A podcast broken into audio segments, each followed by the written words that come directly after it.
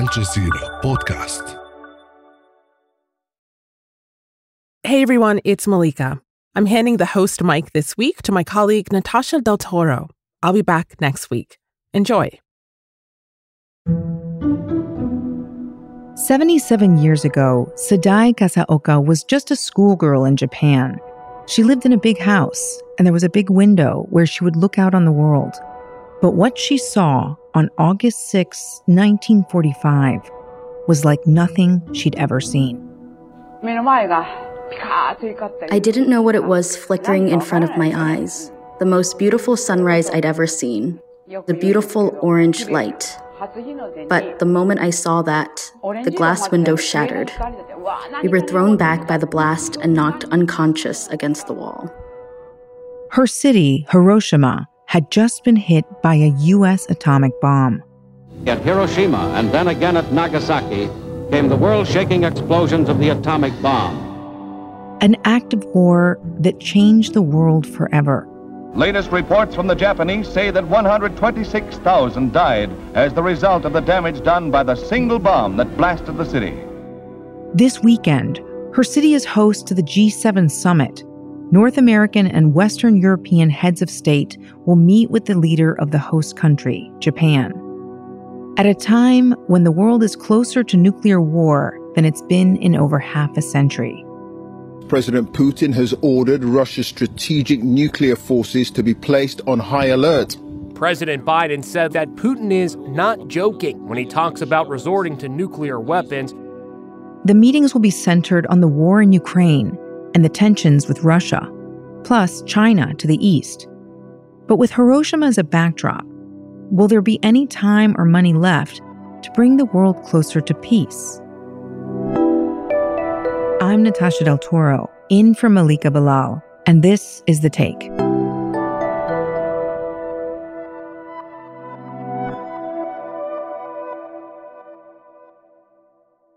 My name's James Bays. I am the diplomatic editor of Al Jazeera, a job I've done for 10 years. I've been a reporter for an awfully long time, nearly 40 years now.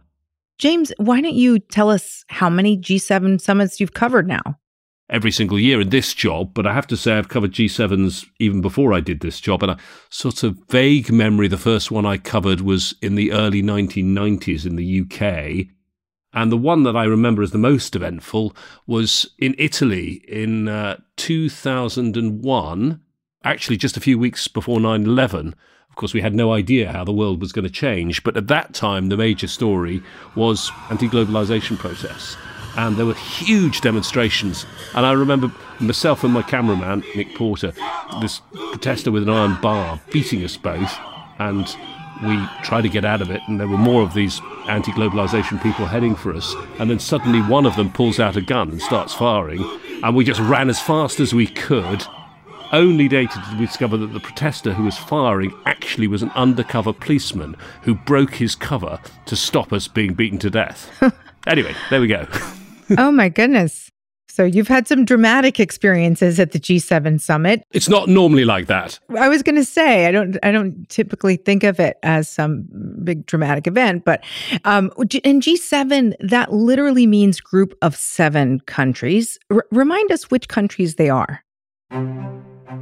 Yeah, of course you've got the US, France, Canada, UK, Germany, Italy, and the only Asian member of the G7, because all the others are Western countries, but uh, the only Eastern member uh, is Japan. Now, the other people that sit in on these summits are the European Union. They come to these meetings and are part of the top table. And the other thing you have at these summits, which is a more recent addition, is they have invited guests who join for part of the summit. So, for example, the Australian Prime Minister, the Brazilian President, the Indonesian President, the President of South Korea, they're among the guests this time around, as are some of the heads of global organizations. So, US, Canada, the UK, France, Italy, Germany, Japan, the only Eastern nation, and then the European Union plus some other guests. Yes, there's, there's some missing people there, aren't there? I mean, if you were looking at who's important players in the global economy, China does not have a seat at this table. It never has. Russia was given a seat and then kicked out. Right. So those are the big elephants in the room. And we'll talk more about them a little further on. Um, but, first, I want to know I understand there have been 49 summits now, but this one seems like it could be a little more somber. The meetings are happening in Hiroshima, which, as we all know, was the site of nuclear war. Um, this is where the atomic bomb was dropped in August of 1945. And James, you had a chance to get out and speak with some of the survivors. What did they say to you all these years later? Well, I think first it's worth explaining that having this summit in Hiroshima is very much the initiative of Prime Minister Kishida of Japan. This is his hometown. Also worth saying that actually, although these are countries that share a lot, these are, in some ways, the global north. We've got none of the developing world here. These are the rich countries, the big Western countries, and Japan, all sitting around the same table. But on this issue, the nuclear issue, they do have different views. Because, of course, three of these countries are nuclear powers the US, of course, France, and the UK. But there are other very powerful countries, Japan is one, Germany is another, where nuclear weapons are not at all popular. And certainly the Japanese Prime Minister is saying very much that he wants to bring these leaders here to see what nuclear weapons can do at a time of rising global tension, which gets us to the survivors that I've been speaking to. Hmm. And that's the message really that they want to share. This is Sadae again, who we heard from earlier. I want everyone to know how tragic nuclear weapons are and spread that message and let more people know about it. Remember that in the first few hours, we reckon nearly 100,000 people were killed just instantly, and so many more died later from their injuries or also from radiation sickness. One lady who was a young girl when this happened, she was telling me it's so important to have these world leaders here. And she rather sternly said, I don't want them coming to Japan making military preparations. She was talking about the war in Ukraine. I want them to come here and see what could happen and talk instead about peace. I imagine that it must be on the minds of the leaders who are gathering there as well. The G7 is mostly a Western group with a lot of interest in the war in Ukraine, as you just said. How does this particular backdrop, being in Hiroshima, then influence the talks about war? Well, certainly some of those that are at the G7, and particularly the Japanese Prime Minister, do hope that it concentrates minds. There are lots of anti nuclear campaigners, peace campaigners who are making their way here to try and see that these leaders get the right message from this. But I can tell you behind the scenes, and a lot of the work for these summits is done in advance there's been quite a lot of back and forth about exactly what these leaders are going to do, who they're going to see, who they're going to speak to, because as I mentioned, three of them are nuclear powers, and they don't want to be embarrassed by any difficult conversations. What will they be discussing about Ukraine and the war there now? Well, with regard to the nuclear threat, I think many experts would say that arguably we're the closest with the tension that exists with some of the threats from the Russian side, veiled threats, but they seem to be threats still. President Putin accused the West of occupying Ukraine and engaging in nuclear blackmail. He again warned he'd use all means to protect Russia, including nuclear weapons. This is not a bluff, and those who are trying to blackmail Russia with nuclear weapons should know that the prevailing winds can also blow in their direction. And the fighting that's taken place just around the Zaporizhia nuclear power plant, we are arguably the closest we've been to some sort of serious nuclear situation. I'm not going to say nuclear war, but some sort of nuclear incident for very many years. Mm. I think it is an important moment for these leaders. In the end of these meetings, they always try and come up with some shared language and I'm sure there will be some language on the nuclear threat. And that, I think, will be a message that they'll want to be heard all around the world, in particular in Russia, but also in some of the other countries that are developing nuclear weapons. Are there other solutions that are being proposed for the war? I think certainly there'll be a great deal of discussion of what to do with regard uh, to Ukraine. We're 15 months into the war. We had a situation where Ukraine made some progress at the end of last year. There's been stalemate around Bakhmut nearly all of this year. And many are wondering what happens next. What happens with regard to the new defense capability that Ukraine has, the new offensive capability that it's supposed to have coming from these Western nations. So I think there will be talk about that. We expect President Zelensky to participate in some way or other in this meeting.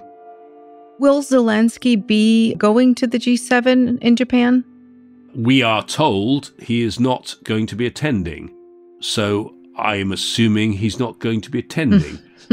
I will add this, though, as a caveat. If President Zelensky was going to be attending, would they tell us he was going to be attending? His travel is kept completely secret all the time. right. So there could just be a Zelensky surprise. Mm. And I have to say, that would be a pretty symbolic thing to see the G7, those leaders, standing there with President Zelensky at their side. Because remember, when Russia invaded Crimea in 2014, it was in the G8 and President Putin got kicked out. Mm. So if President Zelensky was to be here, imagine the symbolism of him taking that eighth slot, the slot that used to be Putin's. Well, well, have to see if Zelensky if he shows up. I think it's unlikely. But it's not just going to be at the military side. The G7 is about politics. It's about military threats around the world. They discuss all of those things, but it's also, and in many ways, this is its primary role, it's an economic meeting. Hmm.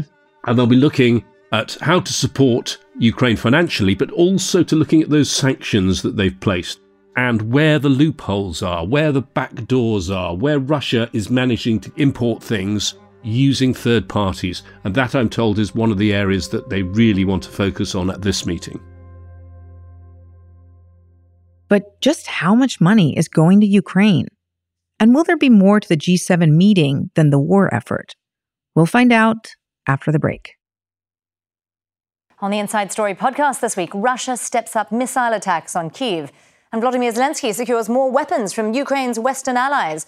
But will it make a difference on the battlefield? Listen and subscribe wherever you get your podcasts.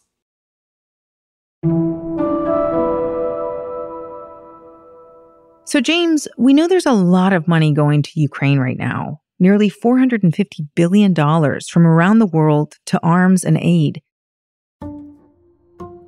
But as you've said, there are a lot of other issues going on. There was just a massive cyclone that hit Myanmar. More than 400 people are now dead in Myanmar in the wake of Cyclone Mocha. There's fighting and displacement that Al Jazeera has been covering in Sudan. Fighting between Sudan's rapid support forces and local armed groups is escalating in West Darfur. There's the conflict in Yemen. Is there time and money to talk about those places and those issues as well at this year's G7 summit? Well, it sucks the oxygen out of everything, Ukraine. I mean, it's we're Al Jazeera and we try, as you know, to cover forgotten stories. You know, I was in Afghanistan 10 days ago, um, and uh, Ukraine still is the big story because of the superpower element, because it involves Russia and because the backers of Ukraine are NATO and the US. It is such a powerful story, but it's frustrating sometimes that, you know, there are stories going on in Afghanistan, in Myanmar, Yemen, Syria. They haven't stopped. They're as bad as ever. They do have a formal agenda, but if someone wants to raise something else, if someone wants to talk in the margins about something else, in many ways that's where important things get done. You won't see it come to fruition at a meeting like this, but it might be the germ of an idea that will change the direction of these leaders. And these are the leaders of the West. And there aren't many other people at the dinners.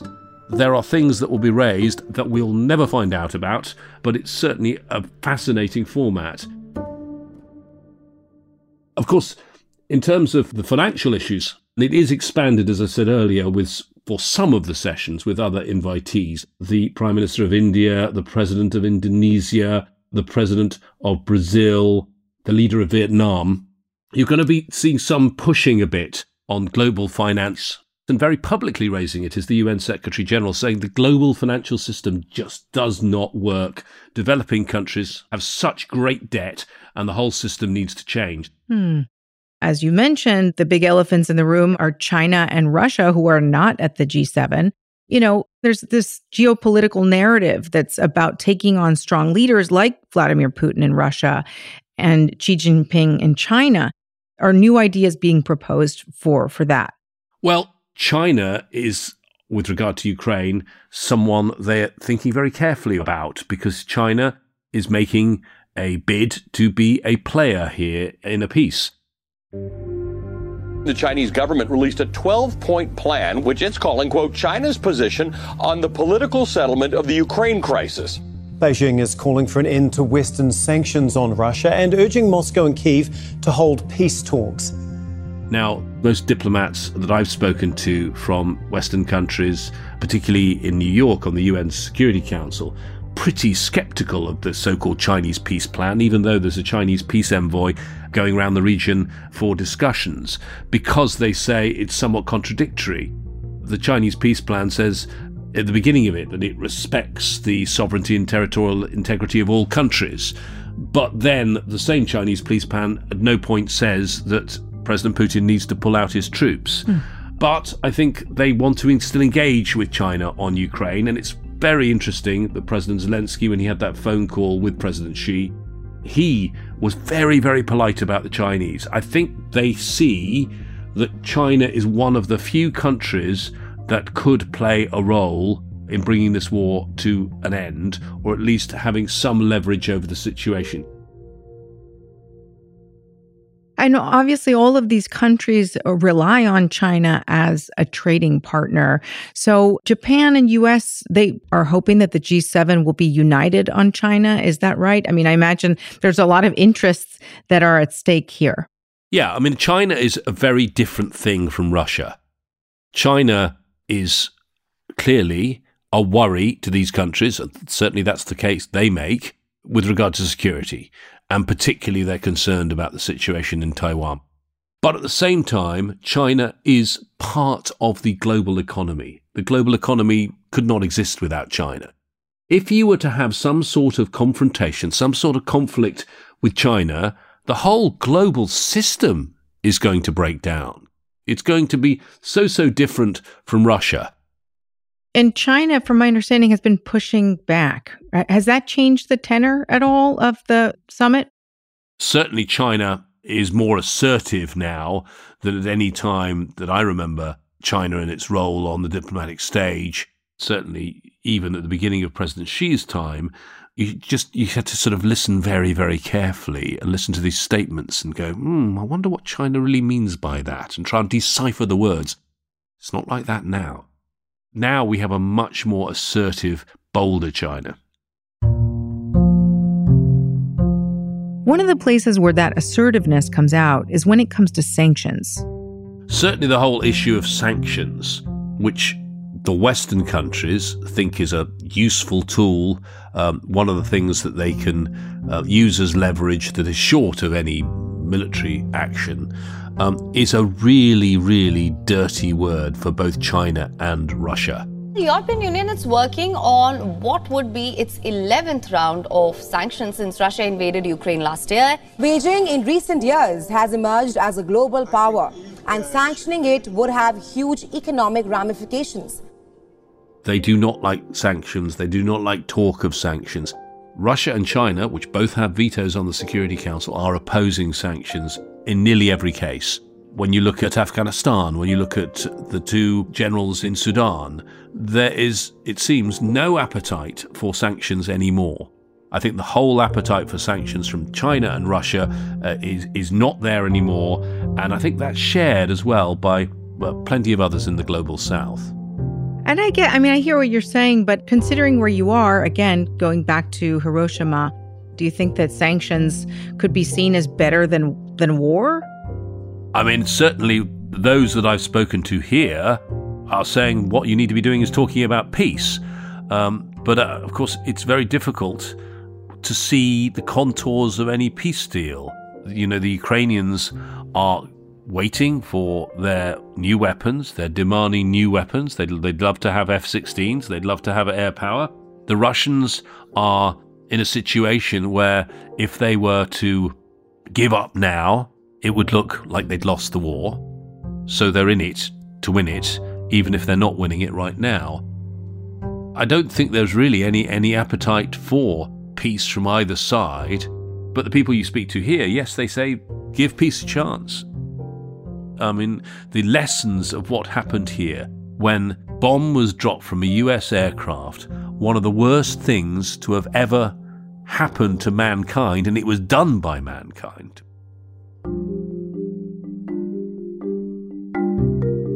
And that's the take. We'll be back on Monday. This episode was produced by Amy Walters with Chloe K. Li and Negin Owliaei, Miranda Lynn, Sonia Bagat, Ashish Malhotra, Khaled Soltan, and me, Natasha Del Toro, in for Malika Bilal. Our sound designer is Alex Roldan. Our engagement producers are Adam Abou-Gad and Munera Aldasari. Alexandra Locke is the Take's executive producer, and Ney Alvarez is Al Jazeera's head of audio.